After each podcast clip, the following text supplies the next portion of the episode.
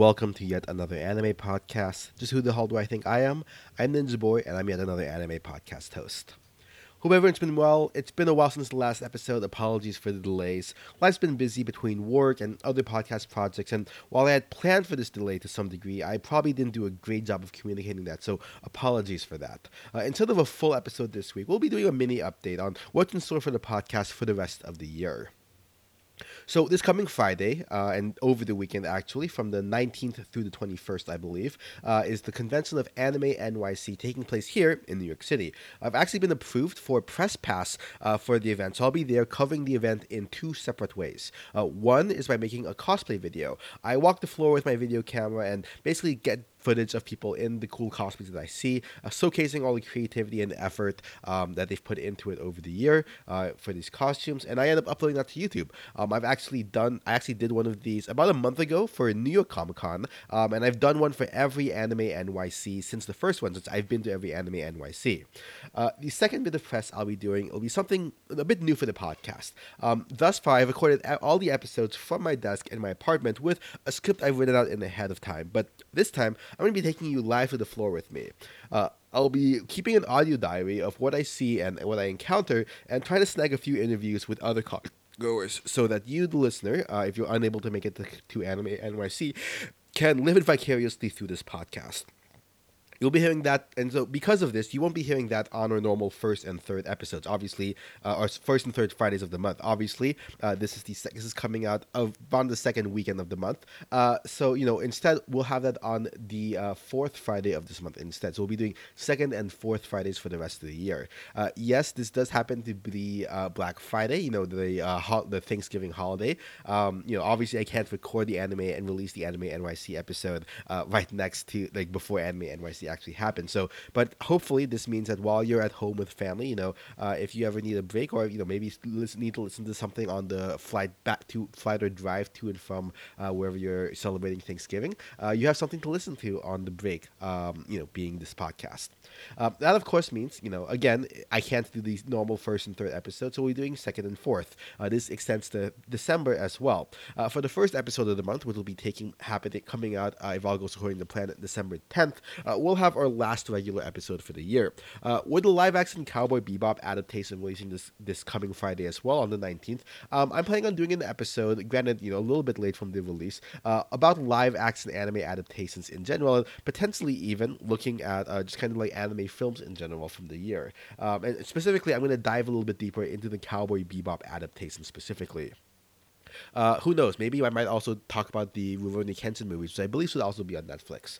Um, we also do have some news about live action titles from Netflix, such as a 2023 Yu Yu Hakusho adaptation, as well as the casting of the One Piece live action cast, which came out, I believe, earlier this week, which top notch casting, if I must be say. Uh, if you don't know, uh, you know, even though they all take place in a fictional world, Oda, you know, the Eiichiro Oda-san, or sensei, the uh, mangaka of One Piece, has a Q&A panel or Q&A column, and he basically gave an ethnicity to each of the Straw Hats if they were on Earth, and they actually matched that uh, casting uh, for who it would be. So I believe you know, um, you know, Luffy would be someone from Central South America. Um, you know, Zoro would be Japanese. Uh, you know, Nami would be Swedish. Usopp would be um, um African, uh, and um, and I believe uh, um, Sanji was French, um, and so they actually cast people of those of those specific ethnicities to be the the main Straw Hats for this live action adaptation, uh, which is I think really well done. So you're know, looking forward to that. Um, anyway, uh, aside, so you know, obviously December 10th we'll be talking about the live action adaptations of anime. Uh, hopefully more on the good side, less so the Dragon Ball Evolution bad side of it. Uh, and then on the final episode of the year, the fourth Friday, December 24th, yes, another holiday episode. Uh, we'll have our final episode of the year where I do the second annual yet another anime award show um, where I give out awards for the top anime of the year. Um, which you know, if you've been paying attention, I do my anime of the season awards. Now, this may give a little bit of a preview for who I'm considering to be anime of the season for uh, the fall season, since technically it won't be over yet. But I think I should have a pretty good idea. Uh, I'm starting to put that list together now. Um, I also might do a little bit different and you know do a top ten list uh, for the anime of the year across all seasons, um, as well as some other categories. Still a work in progress. We'll see. Let me know what you want to hear uh, on the uh, for the awards show. Uh, from there, we'll return to our first and third Friday episode, uh, Friday releases schedule into the new year, uh, looking back at the fall anime season uh, for the first episode of January, which I definitely do need a little bit of catching up on over the holidays to make sure I finish in time. Um, and then the first impressions of winter 2022 anime season for the other episode in January. And then looking just a little bit further into February, you know, I'm not so exactly sure when this will be, likely the first episode, but um, I'm planning on doing an episode looking at the filmography of one Hosoda um, because there's a more than likely chance that his uh, newest film, Belle, uh, may be nominated for the Best Animated Feature Film Award for the Oscars. Um, and, you know, in general, I have wanted to look at his filmography for a while, so this would be a good excuse to do that. So you know what's coming down the pipeline for the podcast. That's that's what's coming out for the podcast for the rest of the year. But you know what? Let, let's let's catch up real quick. Why I've been watching anime for this season, and the answer is pretty truthfully, I haven't been watching much anime. Like I mentioned, I've been working on another podcast project for my you know school's alumni association, and uh, it's also the busy season for my industry that I work at my day job. Um, and again, also you know if you know my other podcasts that I work on, uh, award seasons are coming up, uh, and my Oscars Netflix podcast is starting to, to ramp up into gear. So I need to start look, watching the an, the award season films starting to come out around this time period. So what little free ty- time I've had for watching media has been going to there. Plus, you know, there've been some banger uh, blockbusters coming out. You know, um, you know, I'm looking forward to watching Ghostbusters 2 coming out. I watched the first two Ghostbusters in anticipation for that. Um, Dune's been super great. I watched The Eternals, mixed feelings on that. Looking forward to Spider Man and Matrix, which I also need to go back and watch the Matrix movies as well, um, which I guess I could potentially fit into my live action adaptation. Anyway, anyway, um, that all, anyway,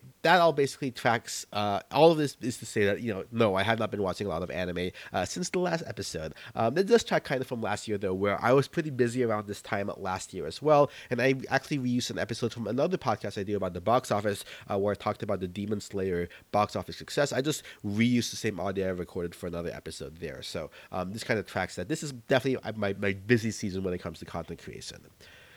So you know, but you know, to catch up though, as of last episode, I believe the only show that uh, from the season that I hadn't yet debuted by the time I recorded it uh, was Komi-san Can't Communicate on Netflix, was a two-week release uh, delay from the Japanese TV broadcast honestly, I really wanted to like it. Um, so much about it was really good. Um, the score specifically, I think, was the best part of it. But you know, the animation by Studio OLM really stood out, and it just tugged at the heartstrings in a really emotional way. In fact, if I didn't know better, um, I think I, I might still be watching it. Now, the issue though comes down to Netflix's subbing system. Uh, the way that Netflix has their video player te- technically set up, they can only put text translations at the top and the bottom of the screens in a single font. Um, maybe the main dialogue is along the bottom, and then you know there's a song in the background, they'll put it across the top, or maybe background dialogue that's relevant to, for the listener to know, they'll put that up there as well. Um, that the the, and the, the, issue is though that Komi-san is very much a text-heavy series, more so than the average anime series. I think I would say so.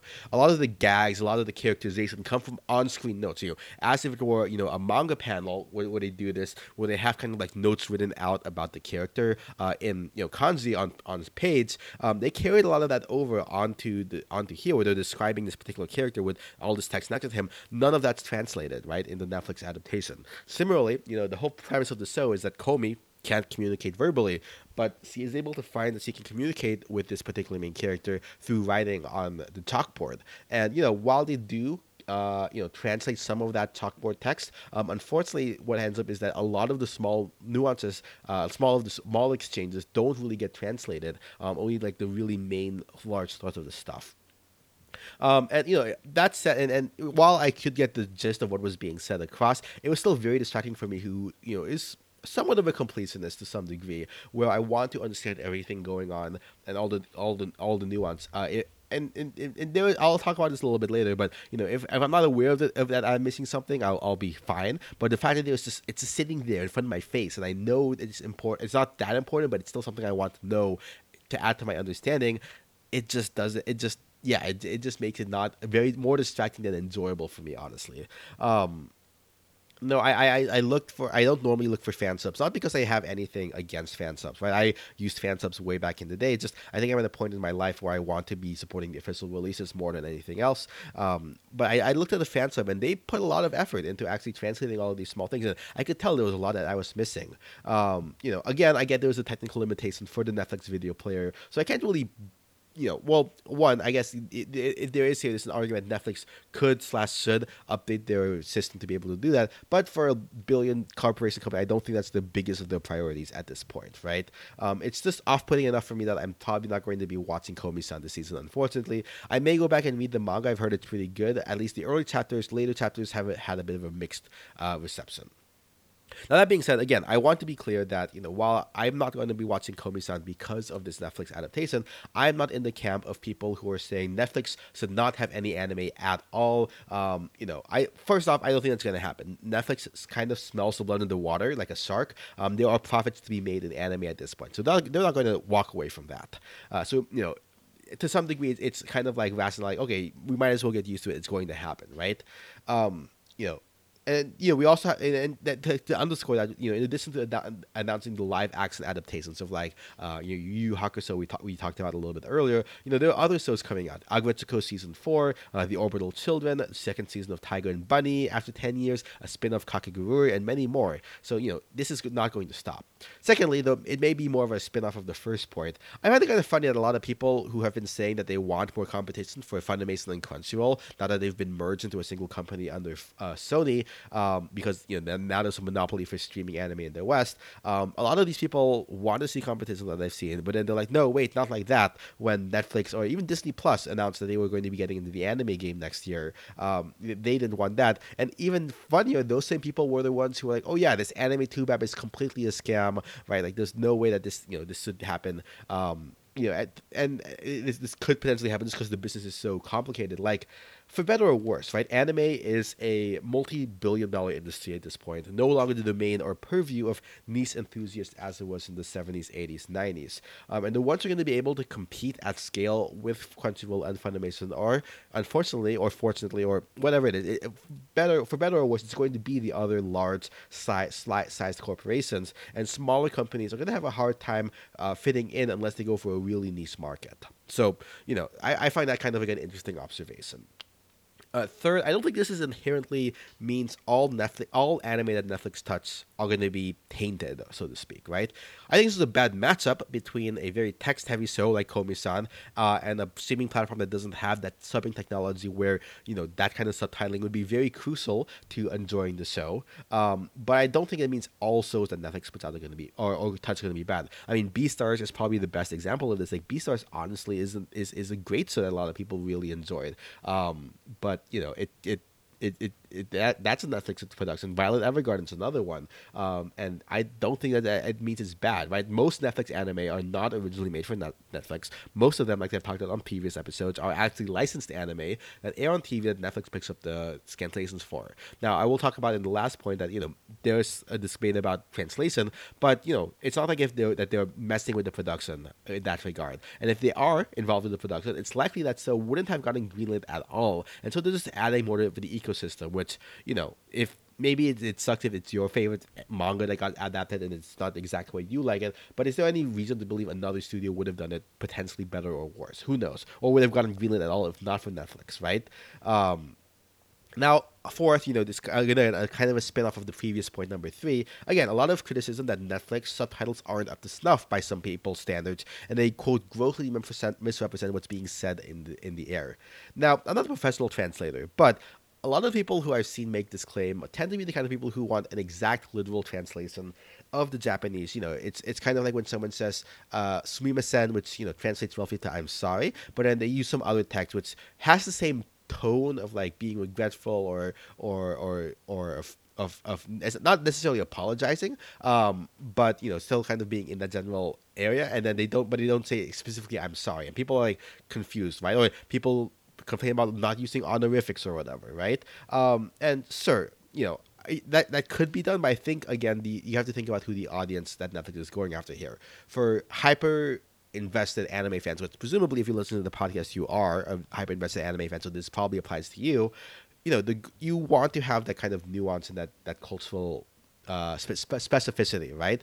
But if you have, you know, if you want if you end up having a more broad audience who doesn't get all of those there there's it's a question of trans and this is the eternal question of all translation not just of subtitling but even of books or of, of other of film or whatnot or whatever else um, you know how do you translate something that has cultural specificity for culture that's not going to have that cultural specificity. A pure literal translation with all of that all that cultural subtext and nuance, you know, in the time constraint of how long it takes for a, phrase to be mentioned on screen, you're not going to be able to get all that on screen in a in a feasible manner unless you're pausing every ten seconds.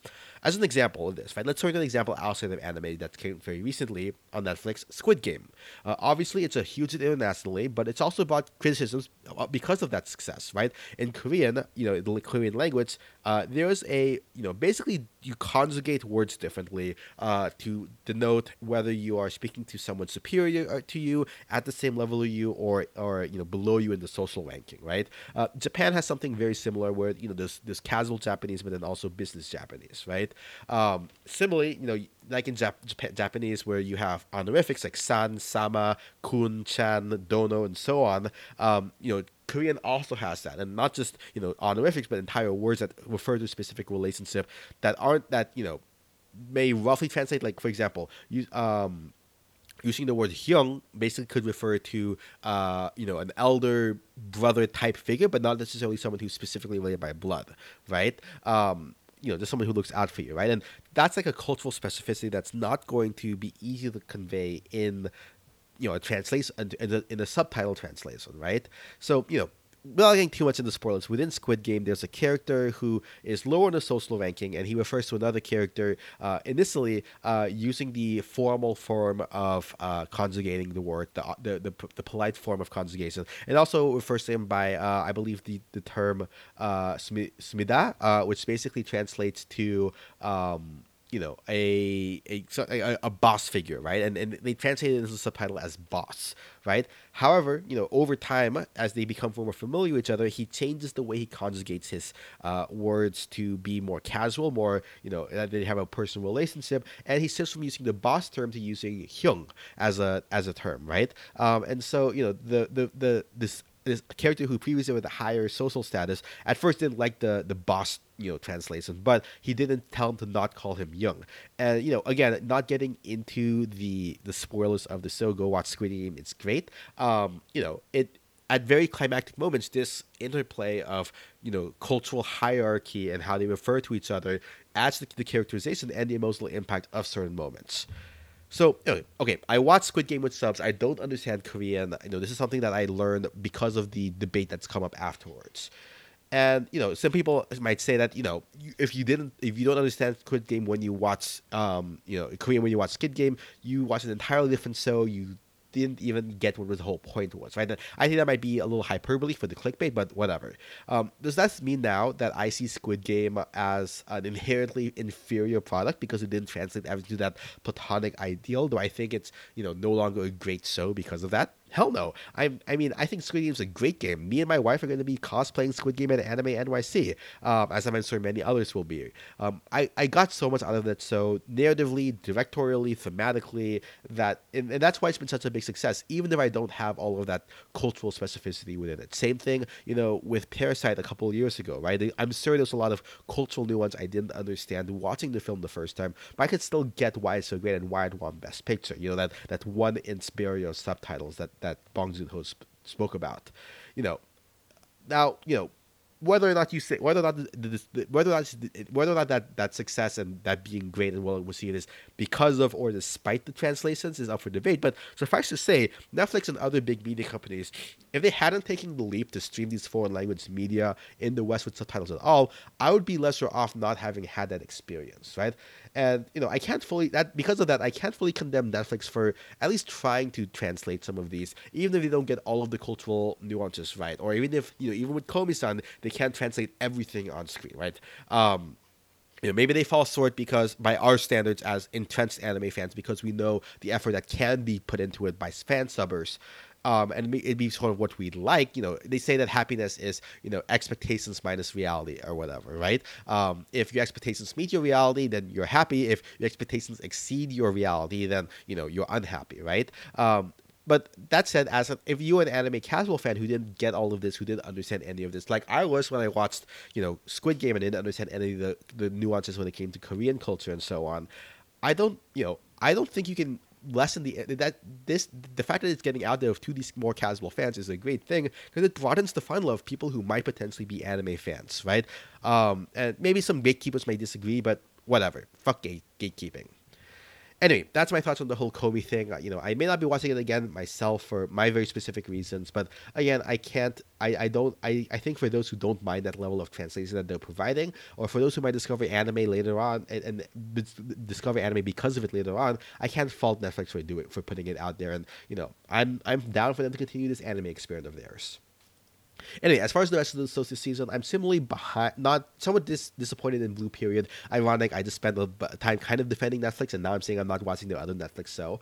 Um, I think it's because it's adaptation, which again, not because Netflix was involved with it, just the adaptation in general. I feel it's not, it's a little bit too quickly paced. Doesn't have the impact that I've seen from the few panel, the few chapters of manga that I've read. So I might just stick with the manga for that for the foreseeable future. Um, the other three shows that were maybe on going into this season were uh, Tsuki no Laika, Assassin re- reincarnated as an aristocrat, and Digimon Ghost Game of all things. Uh, those three actually have been exceeded my expectations, so I'll probably be keeping them at least for a little bit longer. Uh, looking forward, we have uh, Black, Blade Runner Black Lotus, which actually premiered this weekend. I haven't had a chance to check it out yet, um, as well as JoJo Part Six, uh, which you know I have. I'm not going to have time to watch all the JoJo stuff ahead of that, um, and then the next arc of Demon Slayer in December. Um, I did miss on the My Hero Academia movie in theaters, and will likely also pass on the SAO progressive films when it comes to theaters here. Um, you know, uh, though I will again try to watch Belle when it comes to theaters uh, in person. Um, you know, here in New York in January. I actually got tickets, I think, to watch the anime NYC, uh, but because it's at the same time as the Squid Game cosplay meetup, I'm not going to be able to go see Belle, unfortunately. So that'll have to wait till January. Um, on Netflix, we have Aggretsuko season four coming out, which again uh, I already mentioned, but I should be able to binge the first three seasons to catch up to that. Um, and the film Super Crooks. Uh, speaking of anime films, I'm also going to try to watch uh, Bubble Up Like a Soda, which is also on Netflix, um, and you know try to catch up with some other shows for the yet another anime award show from earlier this year. Try to maybe include some donghua, Link Click, and Ancient Girls fame, as well as you know anime uh, Sunny Boy, Vanitas no Carte, and Realist Hero from the past season of uh, summer. Uh, the latter two also have a second season coming out in January as well. So good reason to check out with that. Uh, hopefully, I'll have time over the Thanksgiving holiday to just veg out and watch all of this anime I'm setting myself up to try to watch. Anyway, okay, that's the it for this mini update for the podcast. Uh, if you're going to be at Anime NYC, hope to catch you there. Um, otherwise, hope you uh, tune in and watch uh, watch the video I put out and listen to my my special episode next time. Um, let me know how you're feeling about the season of anime, whether you're doing a better job than me and watching, keeping up with it, uh, over on Twitter at yet anime pod or via email at yet another anime podcast at gmail.com. You can follow my my anime list at ninjaboy333, boy with an I. Uh, we're on all the major podcatcher stores, uh, iTunes, Spotify, Google Play. Make sure you subscribe and leave a review, or at the very least, share it with another anime loving friend. If you want to more directly support our show, do so on patreon.com. Links to all of that will be in the show notes. Uh, intro and outro music by Sukuichi Sakagami, tandas.com. Editing production by Ninjaboy Media. That's it for this episode. We air on the first and third Fridays of each month. Next time on yet another anime podcast, as I mentioned, it's my Anime NYC special. But until then, and this is appropriate with the Cowboy Bebop coming out this week, see you, Space Cowboy.